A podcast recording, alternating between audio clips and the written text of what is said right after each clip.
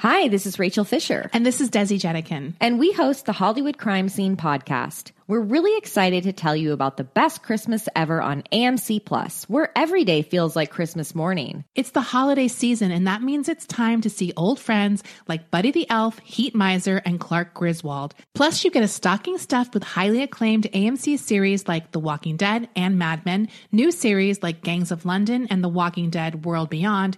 They're all here on AMC Plus. So celebrate the best Christmas ever, anytime, anywhere.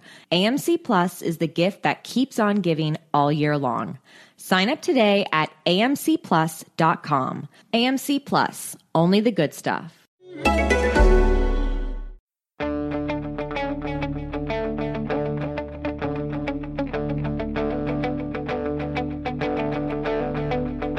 Ich warte seit Wochen auf diesen Tag und tanz vor Freude über den Asphalt. Als wär's ein Rhythmus, als gäb's ein Lied, das mich immer weiter durch die Straßen zieht. Komm dir entgegen. Hello and welcome to Gegenpressing, the German football podcast from the Futbolgrad Network. I'm your host Bryce Dunn, and joining me, as always, is Chris Williams. Chris, how have you been? Bryce has been great, thanks. Um, busy week, European football, um, great weekend of German football, and um, thankfully it was all on one day. So um, yeah, I've been doing a bit of gardening, out with the family, um, all that sort of stuff. What about you? Yeah, it has been a great weekend, hasn't it? Especially if you're in the UK, a long weekend, everyone's off on Monday, and sunshine. Who would have thought? Normally we get the sunshine maybe a day or two after it, don't we? But we've, we've been rather lucky this week, Chris, haven't we? You've you've done well to spend it in the garden. I hope you had some some uh, sunscreen on. Uh, yeah, on my big bald head. Oh dear. Well, you know, need that or a hat or something, I would say. But man used to uh, better weather than Chris and I would be uh, Manu Veth, and he joins us as well. How are you, Manu? Yeah, I'm in Greece and it's been raining. wow. What are the odds of that, eh? No, it's only been raining uh, part of the day, to be honest. Most of the time it's been 28, 28 to 30 degrees. Nice and hot. Mm-hmm. Um, wearing sunscreen. It's been nice. Yeah, checked out some Greek, Greek football, hung out with the Ultras of PAOK on the weekend. And um, I'm with Chris. I love the fact that all the games were at the same time. It just you know, it's something really special when you see all the results coming in at the same time and you can see the table change and shift uh, in real time. Um, there is no mathematics involved. It's just like all the teams playing at the same time. I loved the last two days, uh, match days of the season. It's just so much fun to follow. Yeah, it's brilliant, isn't it? I mean, we, we've complained plenty on the uh, Maximum podcast, haven't we, uh, Manu, about how they decide not to do that at any point. And yeah, there's something special about all the games being on at the same time. And yeah, as you said, the table can change quite dramatically, kind of as the minutes clock by. Um, I, I have a feeling that we're going to talk plenty about uh, match day uh, 33.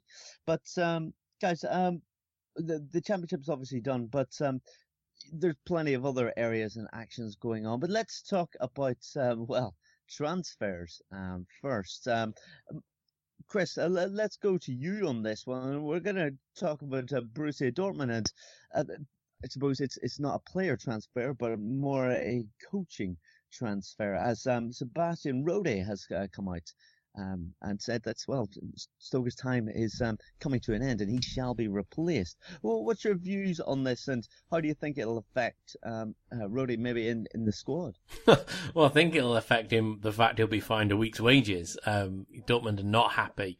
Um, about that, um, and he will be fined. That's been various news outlets um, to say he'll be fined for suggesting Stoke will be replaced. Obviously, he's well within his rights to say that. Uh, we all know how think poor Dortmund have been um, pretty much since Stöger took over. Really, they've had the odd good result, but it's been peppered with you know punishing results against Bayern, um, and I think more than anything else against Schalke really hammered home um, that they aren't the top club in the area and. The last game this weekend was just as bad. They're dreadful again. So it's no surprise, but for um, Sebastian Rode to come out and say that is um, is little um, a little foolish for him. Maybe well, it'll cost him a couple of thousand euros, I'm sure. But yeah, I think he's right. Um, Sky Sport um, over in Germany broke this evening that Dortmund have agreed terms with Lucien Favre and they just now need to thrash out a deal with um, Nice. So we'll see how that goes. First choice from last season didn't get him. Got obviously Peter Bosz, and the rest is history. So yeah, if it's if it's true, if it's on the money, if it's a good source that Sky have got, then I think it'll be a very very good um, signing for Dortmund, and I think we know it's going to be this guy. That's why um, some of the players have been extending their contracts. So unsurprising in the long run, but exciting, I think, if you're a Dortmund fan or someone who follows Dortmund, or if you just want to see um, Bayern Munich get a challenge. This will hopefully help that next season. Yeah, that's it. That's something that we, we'd all like, wouldn't we? A, a, closer title race and for Dortmund to get back to their exciting ways of the past. But, uh, Manu, what can we expect from uh, Lucien Favre coming in from Nice then, provided it does get um, over the line? Well, we can expect the unexpected. Uh, I think that Lucien Favre is one of the most fascinating coaches in, in world football.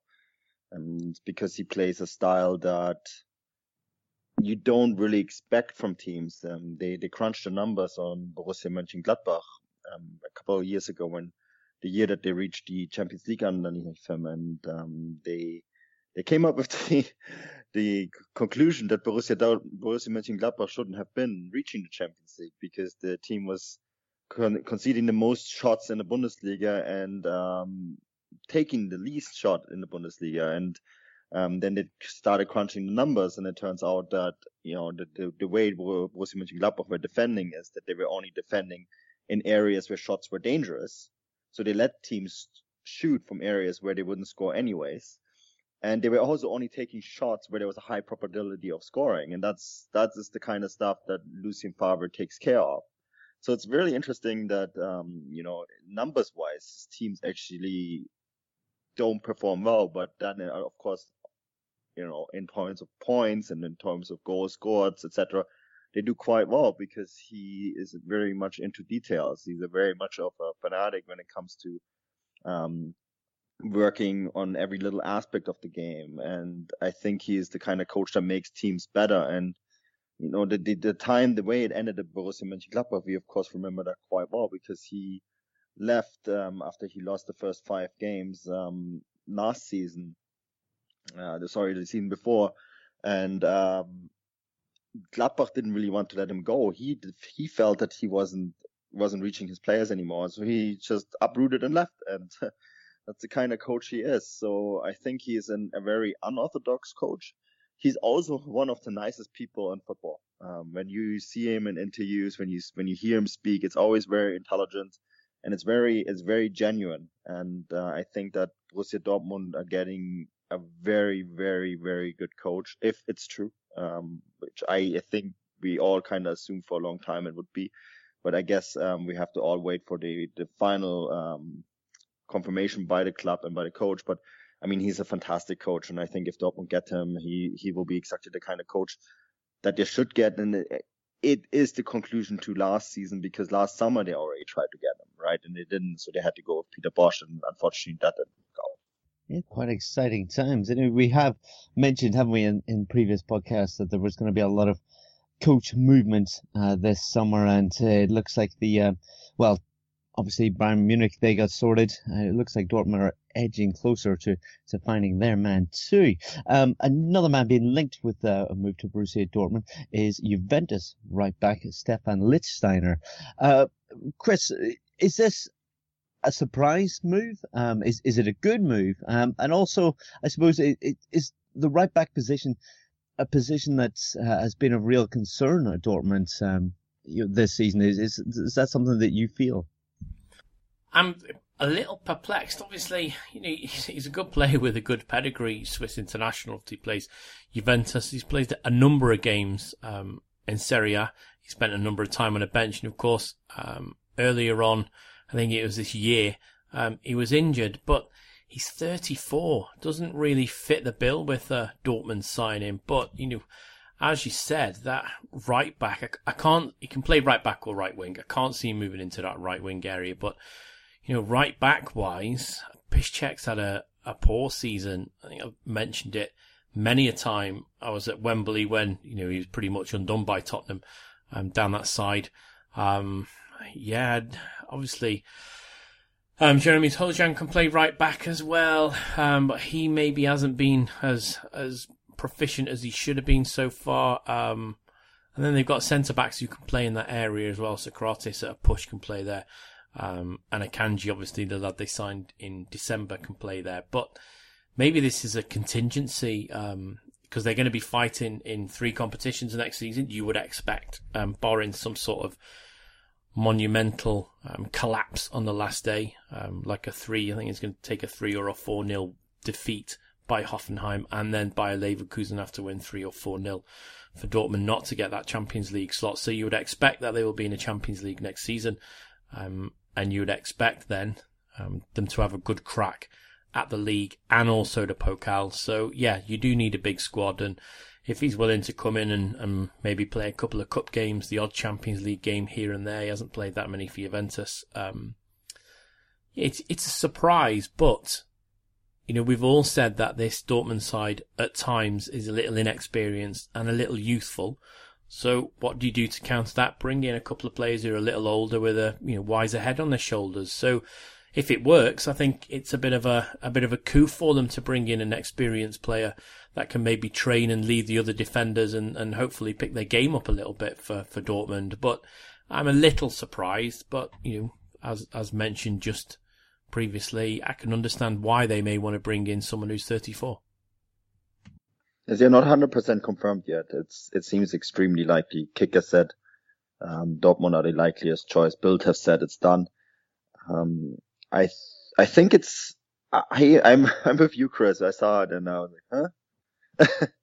uh, that's an odd one. And then I I spent some time thinking about it, and it actually makes a lot of sense to me because an older experience, experience and leadership is what the side lacked many a times. Um, and, you know, they tried to, to give that leadership role to Nuri Sahin and Marcel Schmelzer, who were just not qualified for it. Uh, so bringing in someone who, who has that voice, who has seen it all, who has been through many, many battles, I think is maybe exactly what the side needs.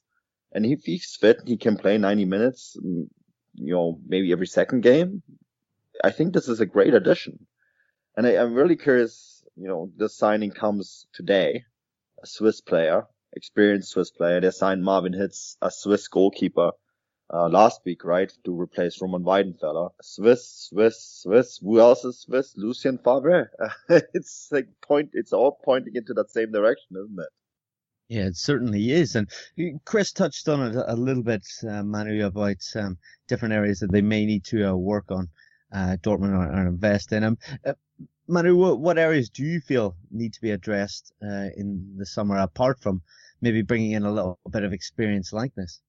A striker, be that Michy Batshuayi or someone else. Um, Favre worked very well. I actually watched the, the Nice game last night. Um, and you know, Nice against uh, Olympique Marseille.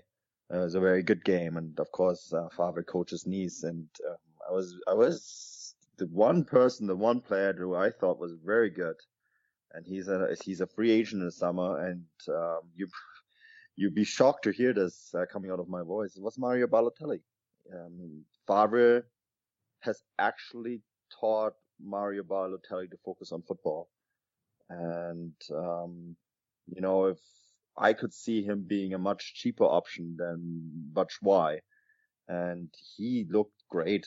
Uh, he looked fit. He looked dynamic. He um, fell back. He looked for space. Uh, I thought he was a great player, and he's available on a free transfer. I think there will be a lot of players looking, a lot of clubs looking at him, and um, I'd be curious if Favre is the man, um, if he would be willing to take a risk on someone like him. Um, not saying that I hear heard anything about it, but it's just something that that struck me. Wow, that would be a big move, wouldn't it? Um, Chris, I'm going to have to go to you on, that one. How do you feel about uh, possible links of Mario Balotelli? Obviously, you've been you know a Liverpool fan all your life, and we we seen him a spell there when um, it, it seemed like uh, his focus was not on football, but as Manu said uh, at Nice, he's, he's found that scoring touch once again. Well, yeah, I feel like I've slipped back 12 months because he was heavily linked last season, wasn't he? Yeah, um, he was. Yeah, um, his agent Raiola came out and said um, he would play at Dortmund this season. Obviously, that didn't transpire. Yeah, I mean, when he was at Liverpool, he had a little bit of baggage. Um, I mean, great player when he wants to be. That was his problem at Liverpool, and that was also his problem at Manchester City at times. Uh, he's a fantastic player when he wants to be. Uh, he looks like he may have turned himself around a little um, at Nice uh, with Favre. Um, can he do it in the Bundesliga? Well, you know, I think maybe Dortmund are missing that little bit of a Lamborghini driver now. Aubameyang's gone, so um, I don't know. I'll reserve judgment and wait and see. But um, I mean, if he's going to be on a free, you could do um, you could do worse than sign Mario Balotelli for free. Um, depends on what his wages are like, etc. Um, but I would expect them to bring in, like Manu says, a striker because if Batshuayi goes back to Chelsea, then you're pretty much looking at Yarmolenko and Isak out and out strikers. Obviously, Philip plays a little bit wider. Um, and they need to plug that gap, that 31 goal a season gap that's been left um, since Aubameyang went to Arsenal. So, yeah, for me, striker. Um, I would also maybe say if they're going to bring in a defender, maybe bring in an, an, older midfielder for the reasons that both Manu and I have said. Um, three competitions, a bit more leadership in the centre of park. Can maybe drop in, drop out for a couple of games. Uh, maybe someone in their mid, early to mid thirties. I think may strengthen that side a little bit, but we'll wait and see. Um, interesting that there's lots of rumours that Ousmane Dembele may be on his way out of Barcelona, be that loan or move. So, and the grass isn't always greener, and he's found that. So we'll we'll wait and see. But yeah, Balotelli would be a shock for me. Um, but you never know. Do it. I say, why not? If you, if Favre, if Favre is the man to come in at Dortmund, he's obviously tamed the Balotelli's demons. Try it. What, what could possibly it, go wrong? It Avoid would definitely be. it would definitely be plenty for us to report, wouldn't it? You know, the well, the oh, potential I, of it anyway. I love it. I would love it, man. I, I, I think that the league needs players like that. We need characters like that. We lost someone like that with Aubameyang. Bring it, do it. It'd be worth oh, doing no. it just for that 4 4 Tunes video that we get on the Bundesliga EN feed. Yeah. do it. oh, well, potential um, exciting, uh, uh, maybe maybe too exciting uh, for Dortmund times. But uh, let, let's see what happens. Uh, watch the space, as they would say. Uh, guys, let's talk uh, about um, Bayern. Let, us talk about the champions. It looks like Frank Ribery has just got himself a renewed contract, an additional year there. Um, Chris, let, us go to you. What, what's your opinion? Do you think this is a good move, bad move? You know, we, we've talked all year about how him and Robben may be going. Um, it looks like they may be sticking around. Yeah, not surprised really. Um, that Ribery's definitely extended. I thought um, in this Champions League run they had before they were put out by Bayern, very unluckily. Um, I think I think everybody will say they're the better team over two legs. Just couldn't take their chances, and you know goals win games. Uh, but I thought Ribery was key throughout this whole Champions League um, run in, especially since Jupp Heynckes came in um, after that PSG beating back in, well, I think it was the turn of the year, wasn't it? Um, so yeah, unsurprised really. Uh, not really surprised that he's only been given an extension until 2019 as well. So I think that's on track with what we've thought for the whole season. I would probably expect Robben to get something similar, especially now we know who the manager is going to be or the head coach is going to be. It's going to be Niko Kovac. Um, I don't think he will have been, uh, or don't think he will be as ruthless as Thomas Tuchel would have been. So I can definitely see the pair of them staying now for an extra year. Year, and if they can come on and make the difference, um, you know, we just talked about how Dortmund could do with some experienced heads. If Robben Ribery can come on when things aren't going particularly well, or they can play the majority of the cup games, um, especially the Champions League group stages um, and the early rounds of the Pokal. That'll give the rest of the side fresh legs. So yeah, it's a good move for me. Um, obviously he's a class player, as they both are, um, and I think it would be a shame if either of them left the league probably when they've got enough still to give. I would say after 2019 they'll probably be on their last legs, so I couldn't see an extension after that. But I think it's good news for Bayern and it's good news for everyone that watches the Bundesliga and that these two guys should be staying. Yeah, Robben is on the promotion the, the today, um, the the pictures got leaked of the new Bayern shirt that they're gonna wear next weekend, and he's on the Robben is one of the players um, used for the promotional material, which suggests that he's going to stick around, right? I mean, you don't put one of your players on the promotional material and then um, get rid of him shortly after. At least that's what I would expect. Yeah, you would imagine if he's going to be there, you're in those promotional shots, then um, that that guarantees he'll be there anyway. But um, yeah, I mean, guys, we talked about um, Dortmund maybe lacking some experience. Um, these two fellas are extremely experienced, and do you think um, that's one of the reasons why there's such that gulf uh, domestically between the two sides? Mm, no, I think they're, they're just a very good side, Bryce.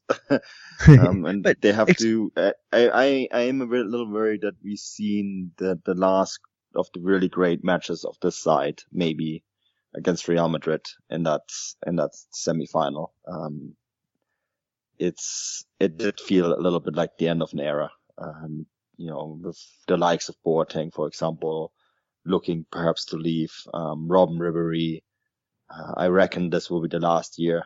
Um, it's just, I think we'll find that the goal will close all of a sudden very quickly, and that's because this Bayern side has been fantastic for many, many years, um, and should have probably won more international titles than they did.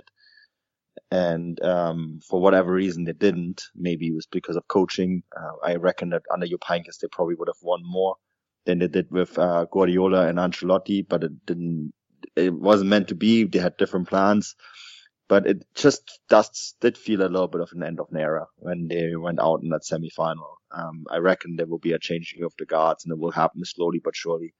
And uh, players like Gnabry and Tolisso and um, you know Coman, they will step in, but they will not step in right away and be on that very same level. Um, so I think next year is going to be a very fascinating year in that regard. And um, I think when you say the difference, yes, they were. I mean, this side we will look back um, 20 years from now and say this was possibly the one of the best Bayern sides that they ever had, right? You know, on the same level than what they had in the 70s when there was Gerd Müller, Beckenbauer, Sepp Maier, and all these guys there. So um, I think that is something that we have to have to just appreciate, um, when you watch the league um, as well.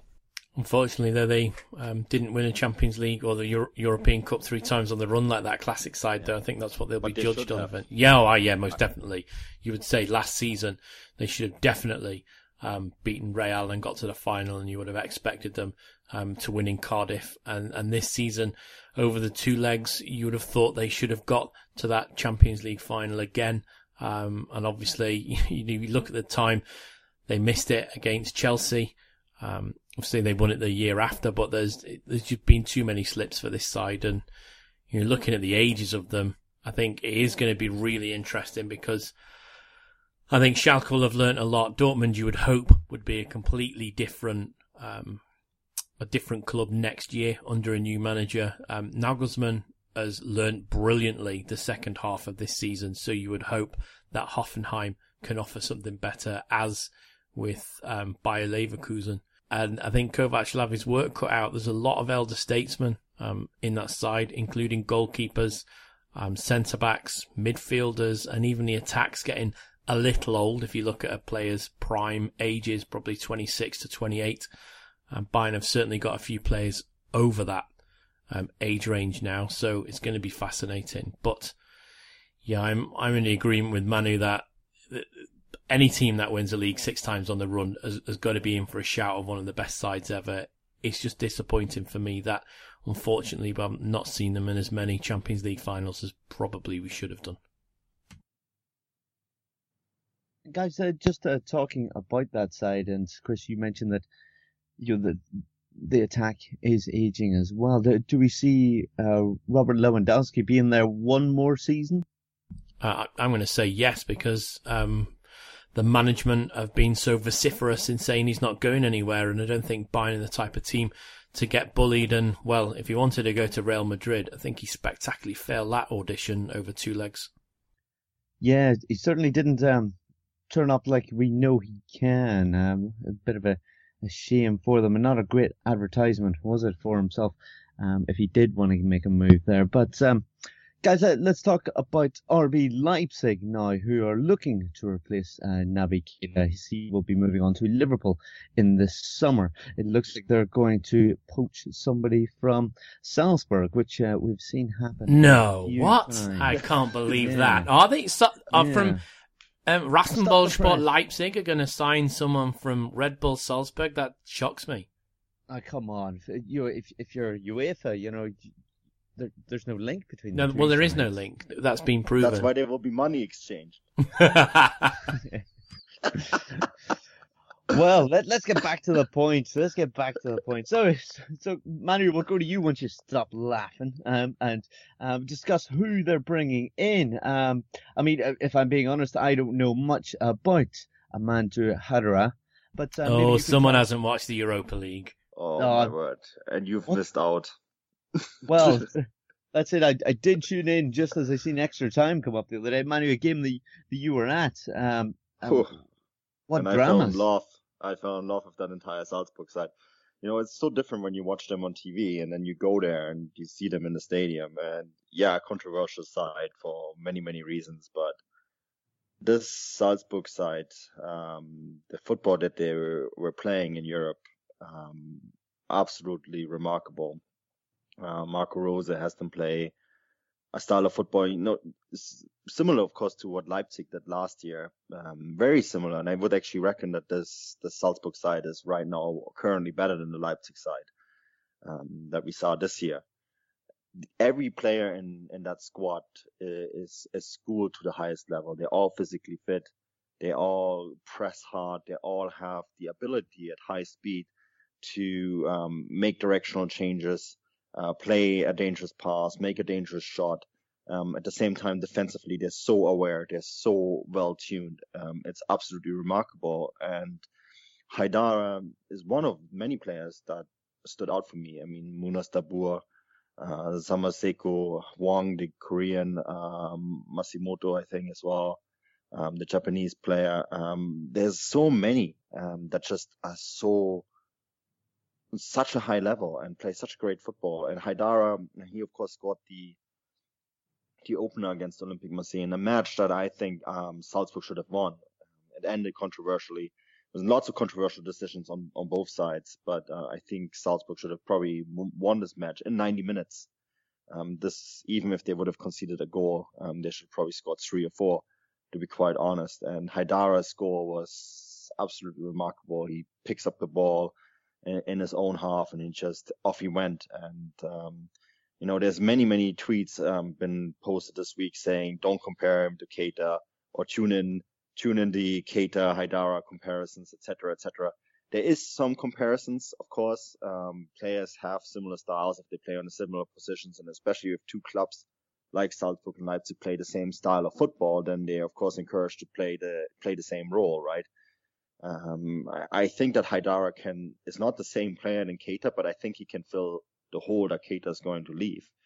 And I think um, if the, he is going to be the player, and it looks like he will be for 50 million euros, 50 million euros will be transferred from one Red Bull account to another.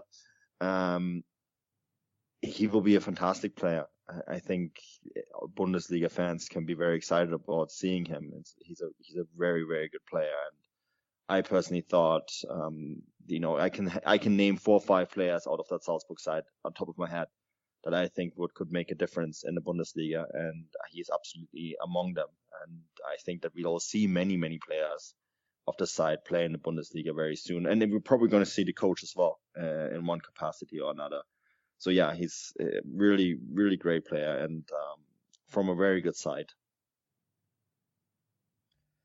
Chris, talking about uh, Keita, um, I mean, obviously, RB Leipzig should be strengthened by um, likes of uh, him maybe moving on because a, a, lot of people are suggesting that his focus just hasn't been there this season and maybe that's contributed um, slightly. I know it's only one player, but but to their performances, also that and trying to juggle um, European football and domestic. Um, would you agree that uh, Naby Keita hasn't yeah, well, the, the RB Leipzig fans haven't seen the best of him this year. I'm going to be controversial and disagree. Um, for the main reason is I saw one of those brilliant um, graphs that almost looks like you know a pentagon. Um, Yeah. tells you the strengths, and if you overlay Keita's season this season um, with his season last season, it's not that dissimilar. I think the problem is is last season he was tremendous, and this season he's been okay. Um, he's still been very good, um, and I think that maybe um, people's opinion of him has been taken, or maybe he's playing a little um, bit beneath himself because he's moving on at the end of the season to Liverpool, and how focused is he? And I think that sort of followed him around. And then there was the is he going in September? Is he going in January? Um, all the um, palaver that went around that. So I would say it's very harsh to say he was poor, um, but by his own high standards of the season before, um, I don't think he was at that level at peak Naby Keita as we saw the season before, but I think he still had a decent season. Um, and Manu and I will be there for his last game on Saturday. So, um, he will be at Hertha Berlin. So, you know, it will be interesting to see him. Um, I think maybe his departure, um, I don't know if it'll strengthen them, but we have to remember Forsberg was out for a while. Orban's been out. Um, Werner's looked tired.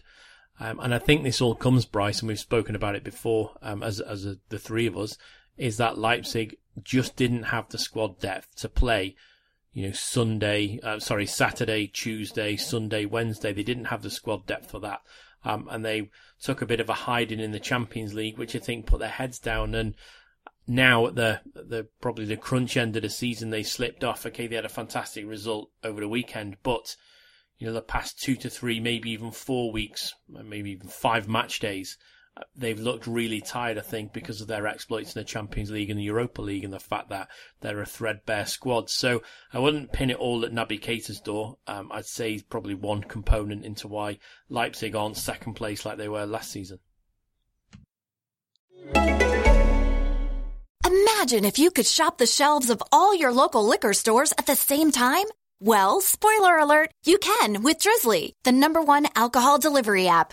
Drizly lets you compare prices from local liquor stores on a huge selection of beer, wine, and spirits, then get them delivered right to your door in under 60 minutes. And right now, Drizly is giving all new customers $5 off their first order. Just enter promo code SAVE5 at checkout. Download the Drizly app or go to drizly.com. That's D R I Z L Y.com. It wouldn't be the holiday season if there wasn't candy, right? Celebrate the holiday season with the Holiday Crush. They've sprinkled candy with a holiday theme and fun packed challenges every week for five whole weeks, finishing on January 4th. The more challenges you complete, the better your chances of unwrapping delicious rewards. So, are you ready to crush the holidays? Play the Holiday Crush now. Download it from the App Store, Google Play, or Windows Store for free. Terms and conditions apply. Well, there you go. I enjoyed hearing that. Did you disagree with uh, the people out there that have said that he's had a poor season? And I think Liverpool fans can be excited about having him in their lineup uh, next season. Bryce, but let me add my 50 cents to this. Look, it's the final match day of the season, and Leipzig can still reach the Champions League. You know, Right. um, very it- true. Not the been that bad a season- season. uh, you have to remember this is the second year in a row, and it's only the second year in the Bundesliga, and they could be a side that playing two years in the Bundesliga and qualify for the Champions League twice. And even if they don't make the Champions League, it's still only the second season in the Bundesliga, and they will still have played out of two times. They will have played two times in Europe.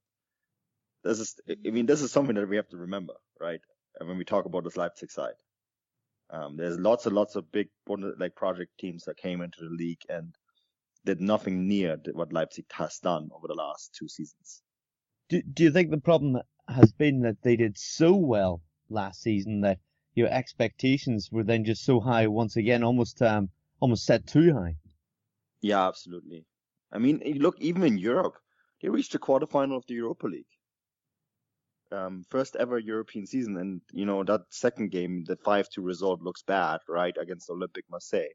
But keep in mind that um, that that I think that fifth goal was scored very much at the end um, of the game, and Leipzig were pressing for a score in their third, and then they would have gone through, been to the semi-final. Um, I think I think yesterday, they, towards the end of the season, they were tired. They were exhausted, and that's because the club doesn't have the depth, which you can't have after only playing, um, you know, 67 games in the Bundesliga in your entire history of your club.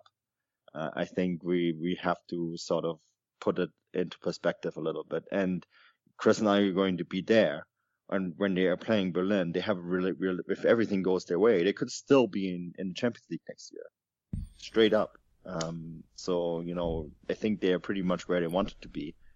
Um, even though, you know, some of the results lately haven't been great, but they're still within a shot of reaching the Champions League, um, and, and still get the Europa League if they fail to do that. So I think things aren't as bad, um, as, as they have, have they looked at times. And they will be kicking themselves come the end of the season because mm.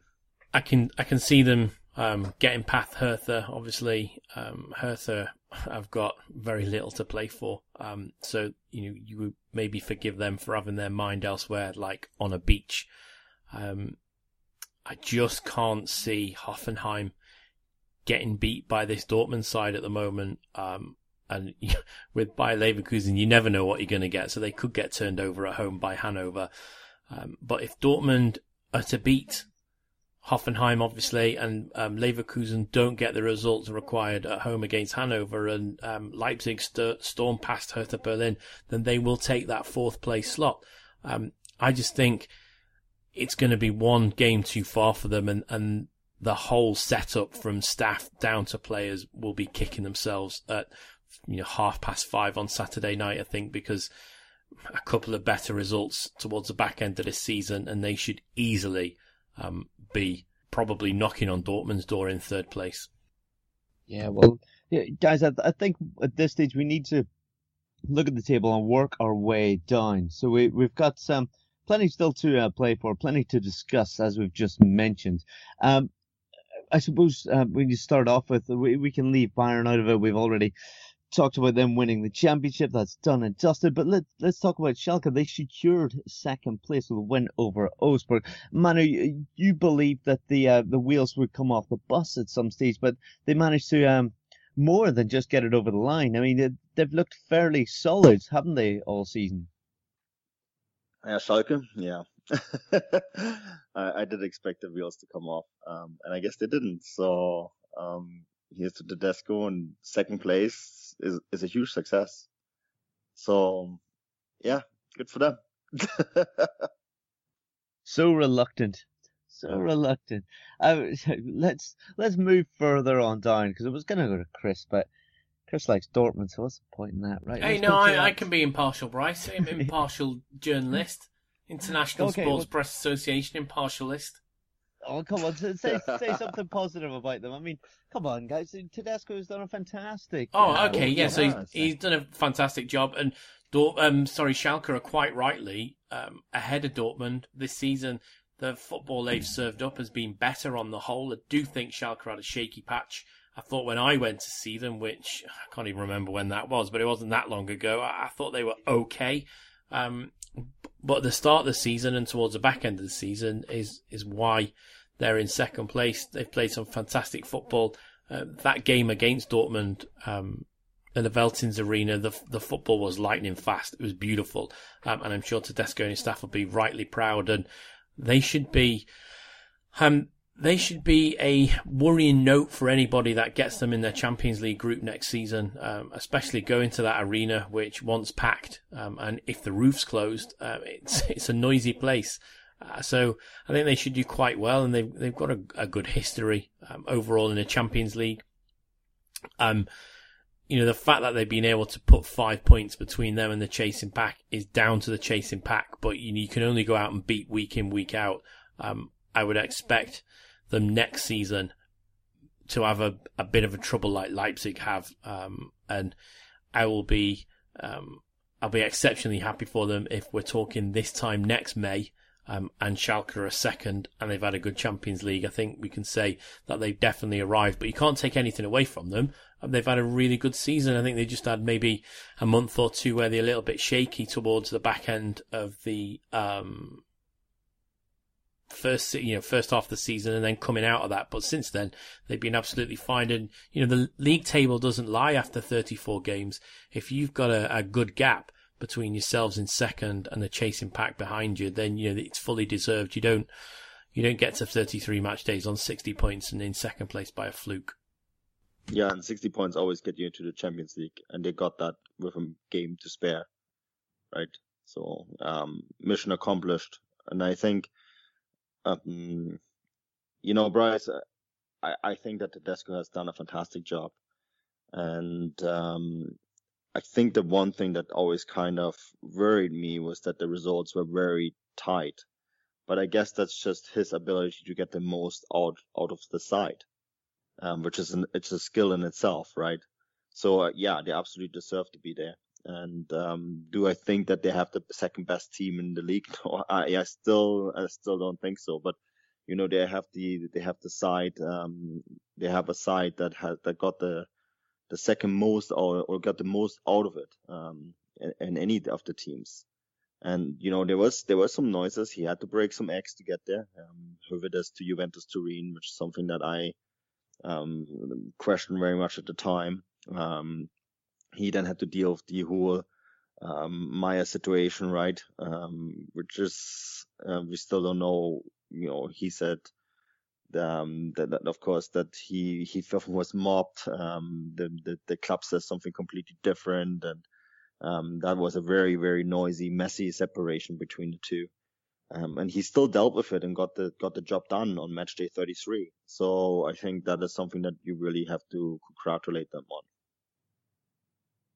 Yeah, absolutely. I, I think they've done they've done very well there when uh, people wouldn't have expected um, him to come in uh, and and do such a great job, such an inexperienced coach. Uh, well done, Schalke, I suppose. But um, we need to talk about who's going to get into the Champions League. We touched on it a little bit there. Um, as you see, Borussia Dortmund are sitting in third, Hoffenheim fourth.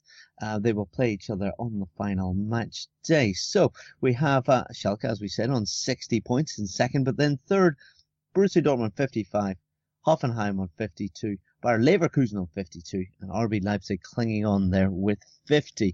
Uh, Chris, let's go to you. Um, you said that you don't see Hoffenheim losing on the final day, but do you see Dortmund possibly getting a draw and, and finishing in third?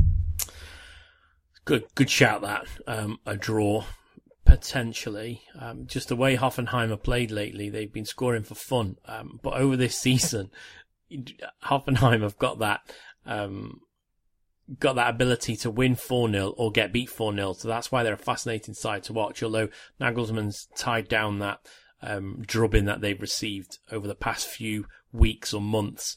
So I just can't see this particular Dortmund side, especially the way the way they played against Mainz on the weekend. The fact that Stöger's going, the fact that all the players are saying he's going. Um, in fact, some of them are saying it very loudly in the press. Um, I think it's uh, a broken team in a broken changing room, um, and I can see them getting beat by Hoffenheim, um, which then uh, would push them into fourth, and then I think they're going to be praying um, that uh, that there's a slip up that either um, Bayer Leverkusen get done over in their last game, and and the fact that maybe they're praying for something to happen in Berlin, but it's going to be it's going to be close one for them. And you know what, Bryce? If Dortmund fall out of the Champions League places, it would not surprise me with the season they've had. Oof, that that would be a hell of a, a, a shock to um uh, to the neutrals, I suppose, and the Dortmund fans. Um, but um, Manu, it, it would be a little bit surprising, would it not, for the top four in the position that they're in at the moment, uh, not to, to see it through. I know uh, Bayer Leverkusen are on 52 points, uh, but if Hoffenheim were to win, Leverkusen would, would need a, a massive, massive final day, wouldn't they? Yeah, although I mean, 3 0 defeat I guess it, it needs to be a 4 0 defeat or uh, and a 3 0 victory or vice versa, right? Uh, is the minimum. Um, the six goals separate, and Dortmund have have more goals scored, which is the other tiebreaker. Um, well, I, th- I think uh, wouldn't it? Hoffenheim would have to smash Borussia Dortmund, and then um, Bayer Leverkusen would would have to run riot, you know, for for Dortmund to fall out because of Hmm. their better goal difference. I mean, it could happen, but Well, the goal difference was what saved them um, in the Champions League and got them to the Europa League, right? The- uh, I can see it being like that, um, or they they hammer out a boring one-one draw, or they do what they have done all season and completely surprise us and absolutely destroy Hoffenheim, and then and then yeah, open the door for either Bayer Leverkusen and or Leipzig to go through. Um, I, I think we really just don't know what we're gonna get. That's that's really the bottom line, and um, I think I, I'm with Chris. It wouldn't 100% shock me if they would fall out the way the season has been going, but um, I don't think it's going to happen. I think that, that Dortmund are going to finish in that top four. Um, can they beat Hoffenheim? I think Hoffenheim uh, have some key injuries as well, and um, that's that's going to be something that's that could potentially hurt them. Um, they did lose to Stuttgart um, on match day 33, right? Uh, a game where they did not look particularly good either. So I think maybe um, they're playing them at just the right time. Um, but um, I wouldn't, I wouldn't really. I, guess anything is possible with this Dortmund side, right? And this is this is something that I, I've highlighted in the talking points that I did on Futbolgrad.com. Um, we've we've got in the last three matches we got hot, lukewarm, and cold from Borussia Dortmund. Um, so which one of those three is it gonna be? We'll find out next Saturday. The only thing that worries me for for the teams going forward, I mean, Hoffenheim obviously fell apart in that Champions League qualifier, and then I didn't think they did particularly good in the Europa League. Bayer Leverkusen, they've just been so indifferent that without some sort of investment over the summer, I think they could potentially be a whipping boy of that group, um, whichever they're in, especially if they get a group of death. And then Leipzig, for the same reason they failed this season, I think they'd fail next season is their squad depth. So maybe in the current state that it's in, um, would be the lesser of the evils if you're looking at coefficiency numbers um, for the German league. I don't know for Bayer Leverkusen because they've been out um, whether they could adapt, like we talked about last season, and and yeah, Leipzig, for all the the good they did last season, I think maybe um, a, a shot in the Europa League can help them build some more experience and build on from that. Because as you know, as Manu said, they're very embryonic club still. You know, still only months old. If you're going to look at their um, their full structure of of life as a football club, you know, they're they're still only a baby. So maybe if they want to sit at the top table, it's a little bit too soon for them. Um, so if we're going to go for me personally, I think the order that it's in now would probably suit um, would suit the coefficiency points for next season. Yeah, although Leverkusen are gonna put in a lot of money. You know, they already signed that Brazilian kid, right? And then there's the the rumor to have also been linked with the Brazilian kid from Ajax. Um, so it's going to be interesting, and I think Rangnick very loud statement that uh, Forsberg is gonna stay. He's put his foot down.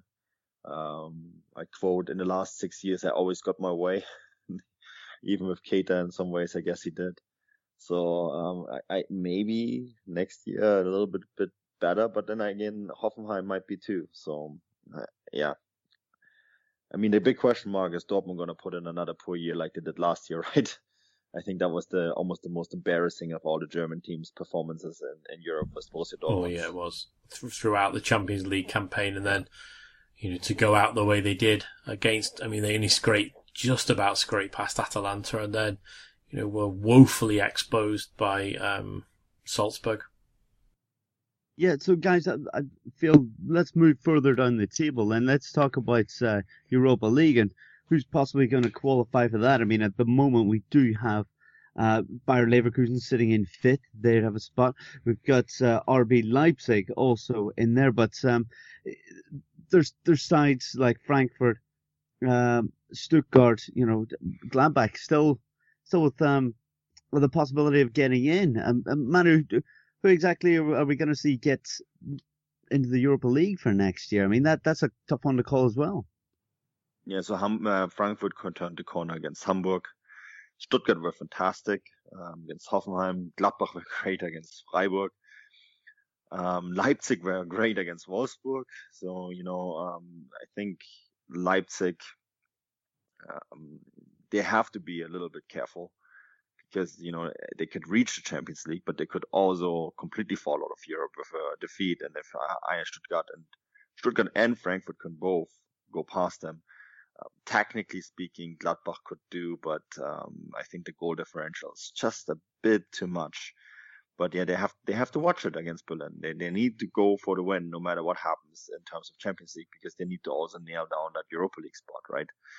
Um, it's there's a lot to play for on this final match day, uh, and I think it's and I think that the right teams are in the right form, and I think um, we, we're going to be, of course, at one of the key matches in that regard. But there's you know, when you look when you look at who's playing who, Frankfurt will face Schalke, which is probably an easier tie because Schalke are in party mode, right? They have nothing to play for. Stuttgart will be playing Bayern in Munich. Um, you would think that Bayern will be in party mode as well, but you know they're they're going to get awarded the title. They will want to win that match. Um, and then Gladbach and Hamburg. That, well, that's not an easy game either because Hamburg are fighting for survival. And um, I mean, we'll get to that in a moment. But you know, there's so much intrigue, and I, I think it's very exciting uh, that we have. I mean, people are saying the Bundesliga isn't interesting on the final match day because the title is decided. But look on how, how many open things we still have.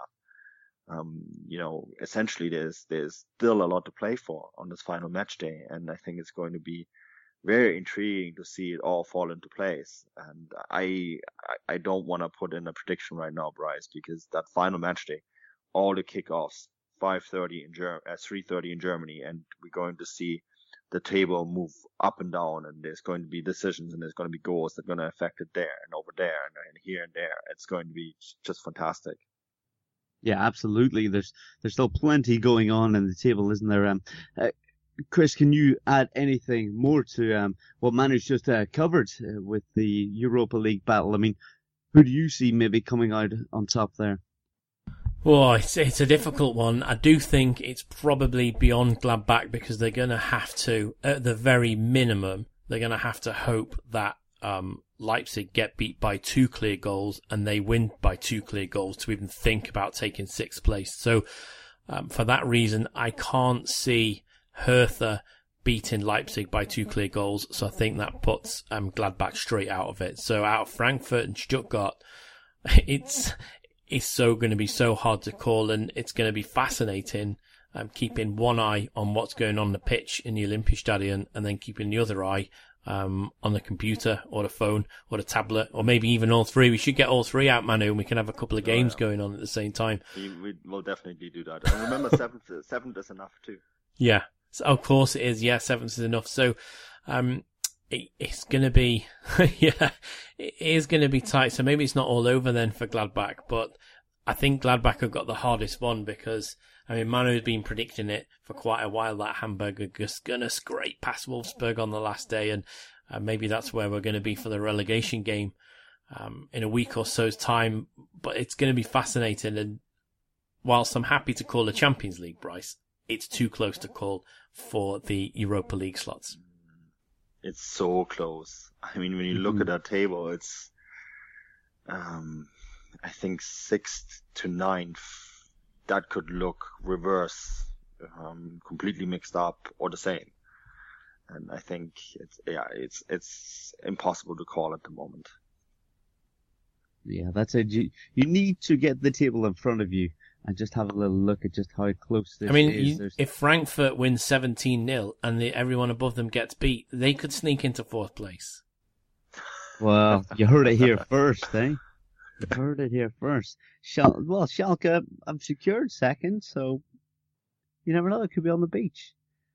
We'll, we'll, we'll see. We'll see. Uh, uh, I'm, I'm kind of looking forward to Chris saying, I told you so. Uh, but, but let, let, let, us just wait and see. Uh, guys, so let's move further down the table and do well, more discussions and predictions as we talk about the relegation battle. So, uh, yeah, I mean, who, who's going to possibly get dragged uh, down uh, into 17th place, or who's going to be in the relegation battle, Manu? Uh, we've got Wolfsburg sitting with 30 points uh, at the moment, Hamburg sitting in with 28. Um, Wolfsburg will be at home to Cologne, who um, have been uh, relegated al- already.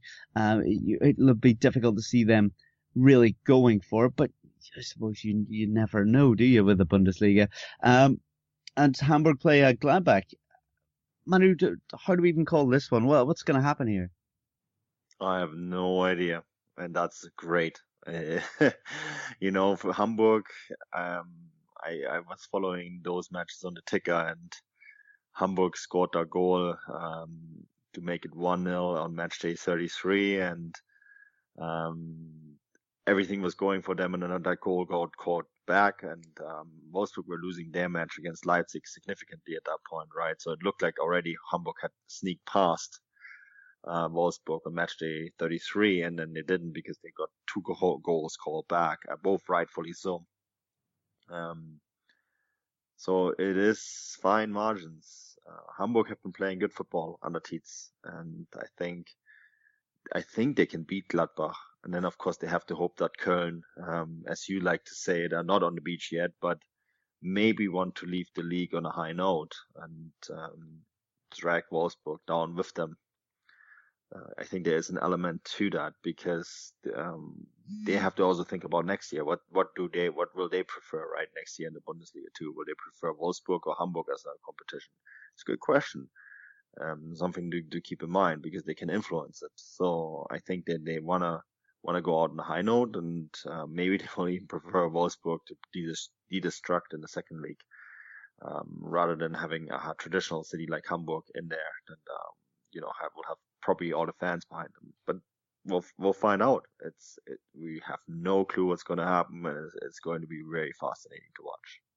I think it would have been a, a different uh, prospect altogether if Cologne had been at home for this last game. Mm, you know, yeah, I think, yeah, to I say think, goodbye, right? Yeah, I think they would have wanted to really go out on a high. They might do anyway, but when they're at home, Cologne can be a different side, can't they? So, um, yeah, Wolfsburg will be happy to be home for that one. Chris, uh, can you uh, make it any clearer for anyone as to who might go down in, in this one? I mean, it, it's it's a, it's a tough one to call, isn't it?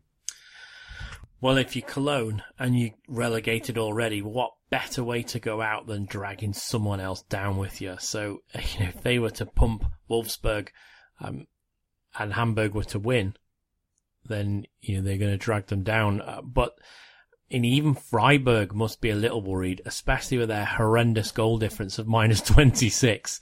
Um, you know, they need to be worried, but I, I think it's going to be a straight fight between Wolfsburg and Hamburg for who takes that final place in. It's a shame they're not playing each other. I think that's the only way it could have got more spicy is if those two sides are playing each other. But I think the big, big winners of this match day 33 that we've just seen are Mainz with a brilliant win um, at Dortmund have, you know, propelled themselves clear and have um, justified their place in the league next season. I've no doubt they will be down where they are now, scrapping again. Um, but yeah, it, it's, I mean, this is closer to call than, um, the Europa League slots. I think, you know, on Saturday when Manu and I are at the match, we're going to be keeping an eye on uh, the Europa League placing, certainly, and obviously an eye on the Champions League because we'll have uh, one of the teams that are fighting for both. But I think most of our eyes, and correct me if I'm wrong, Manu, I think we're going to be locked on to those games, Wolfsburg against Cologne and Hamburg against Gladbach. Oh yeah, absolutely. The ticker will be out. Um, well, maybe we'll get the conference on the screen as well. Yeah, it's, I mean, it's fascinating. I, I love that final day and there's, there's so much to play for.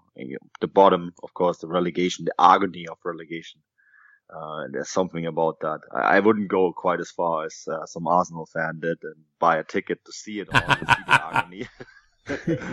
Henry, we should give Henry a big Henry. shout out. yeah. Amazing. Eh? If, if you haven't watched this unbelievable uh, video on the the Paddy Power uh, Twitter feed, then check this out. This fan denial thing, unbelievable. Uh, but yeah, back to back to uh, Bundesliga, um, guys. Uh, let's talk about the relegation and playoff as well. Um, so, so Kiel, Holstein Kiel will be playing um, whoever is dragged into that third from bottom uh, position. Uh, who are they going to prefer to play, Chris? Uh, or does it not really matter? They're going to have a, a tough old time regardless. Well, I'll go back to what we talked about last season. So if Hamburg pull it off on the last day, pardon the expression, terrible expression, especially if you're from Liverpool, um, if they manage to do that, then you will not want to play them because they'll be on such a high. Whereas if, you know, it's Wolfsburg in that um, predicament again, um, then they were there last season. Their heads will be down. I think they will probably um, prefer to play Wolfsburg um, because they will be on a downer rather than Hamburg will be ecstatic that they've um, got themselves clear of that automatic relegation slot. And to be brutally honest, Bryce, I think both Hamburg and Wolfsburg will get past Holstein Kiel. Yes, it's certainly going to be a tough one for them, isn't it? But um, yep, you'd rather be that Bundesliga side that doesn't have to, um, uh, well, gets the opportunity to to play Kiel rather than going straight down, eh? Uh, but uh, guys, has anyone seen the Bundesliga two table? Um, yes, the top is uh, done and dusted, but if you look at the bottom, it, it's it's quite extraordinary. They're going into the final match day, and uh, unfortunately, Kaiserslautern sitting in 18th. Um, it's a real shame that they've been relegated. But above that, you've got from 11th place down to 17th. There's only three points separate them going into the final day. This this is truly amazing. I mean, yes, goal difference will come into it. Some teams will be safer than others, but uh, Manu, that's a phenomenal final day to go into and a rather stressful one as a fan. It's amazing what parity can do, eh? You give all the teams the same amount of money and you get a table like that. Uh, it's really something that UEFA should be considering um, when I look at this because it parity does seem to work. It's great. It, it's what a league should be like. You, you want to have um, teams in an even level, and if you have lots of teams in an even level, then guess what? You get a table like that. And um, we're going to be at one of those matches, right, Chris? We're going to be at the Dynamo Union Berlin match, and Dynamo are, are very much a team that are going to be um, looking left, right, and center and seeing what's happening in, in all these other cities because they um, they're going to be bibbering because their goal differential isn't great, minus nine. And they have two points, a two point gap, but if everything goes really badly for them, they could be sitting on 16th or even 17th by the time the dust settles on this. Yeah, absolutely phenomenal. I mean, that, that that's going to be a, another exciting match day. That's that's all taking place on Sunday. You we'll we'll be tuning in for that to watch uh, them leapfrog each other. I suppose at, at that end of the table, you as those goals go in. And it just shows you what what a difference a season can make. I mean, look at the minute who's in that um, 16 slot. It's Eintracht Braunschweig, who of course played Wolfsburg last season in the promotion playoffs. So it is such a tight league, and I'm I'm really looking forward to going to Dresden on um, Sunday and seeing uh, those two games against Dynamo. Um, sorry, I'm looking forward to seeing Dynamo play Union. I think it's going to be a cracking fixture, um, and it's going to have an extra spice to it. The fact that you know, Dynamo can be pulled down um, into a predicament should they uh, get it drastically wrong. Um, it's it's so tight. I mean, this is harder to call than the league above it, isn't it? Well, yeah. look at look at that matchup as well. Uh, Darmstadt taking on. Oh, I mean, you you've got 14th, you know, against 15th, both on 40 points. That's going to be a hell of a game. Yeah, exciting times. Anyway, guys, that more or less does. I think we've covered quite a lot. Um, even starting with uh, the likes of transfer talk, uh, and then explaining that there's still plenty going on in both of the German leagues. Uh, Chris, let's go to you first. Uh, what have you got going on this week? Uh, I'm sure plenty as always. Um, what's going on this week? Well, obviously, I'm just prepping for my trip to um, Germany on um, Friday, flying into Berlin on Friday, so looking forward to that.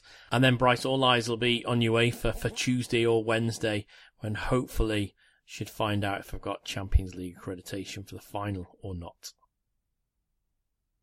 Yeah, that's it. We'll keep our fingers crossed for you as well, Chris.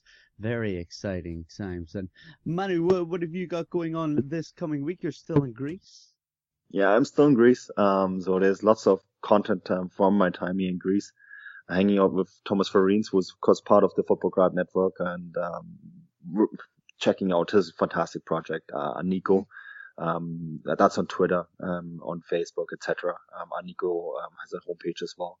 So please go and check that out. Um, there will be content from that, but there's also on Futbolgrad.com. We have an article up on PAOK um, their final game of their season, which has been an ins- insane uh, season in Greek football. You know, we did the podcast with Ivan Savvidis, uh, post Ivan Savvidis storming the field with his gun holstered to his uh, belt. Um, so, you know, the kind of the follow up on what has been a conclusion to a crazy Greek season. That, that article is already up on Futbolgrad.com and there will be more coming. So yeah, exciting times. Um, follow all that content, Futbolgrad at Futbolgrad Live, and then on on our Instagram account we have some great pictures. Um, that's Futbolgrad. Yeah, lots of great photos coming up on the Instagram page. Fantastic. Always plenty going on at Futbolgrad Live on Twitter as well, guys. Definitely uh, tune in there for plenty of content. Um, uh, well, what have I got to plug? I suppose the Golazo uh, podcast, the Mexican football podcast will be coming up uh, in the next uh, day or two, I hope, because we've got plenty to talk about uh, with the knockout football. Um, as it has towards the end of the season, though, again, both the Monterrey sides getting knocked out. Exciting times. Um, guys, if you've enjoyed um, listening, um, feel free to interact with us on likes of Twitter or wherever you download uh, your podcast. And please give us some uh, positive feedback. We'd greatly appreciate that as well. Um, yeah, en- enjoy the uh, sunshine while it lasts, especially if you're in the UK. And yeah, well, get prepared for the uh, exciting weekend ahead next week. There's going to be a lot decided, a lot of chops and changes during those games. We're very looking forward to it. Until then, thanks for tuning in and auf Wiedersehen.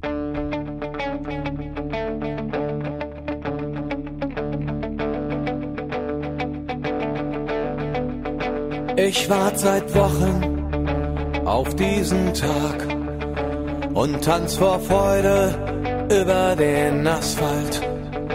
Als wär's ein Rhythmus, als gäb's ein Lied, das mich immer weiter durch die Straßen zieht.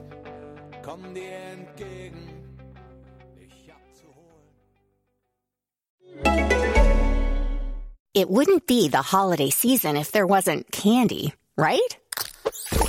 Celebrate the holiday season with the Holiday Crush. They've sprinkled candy with a holiday theme and fun packed challenges every week for five whole weeks, finishing on January 4th. The more challenges you complete, the better your chances of unwrapping delicious rewards. So, are you ready to crush the holidays? Play the Holiday Crush now. Download it from the App Store, Google Play, or Windows Store for free. Terms and conditions apply.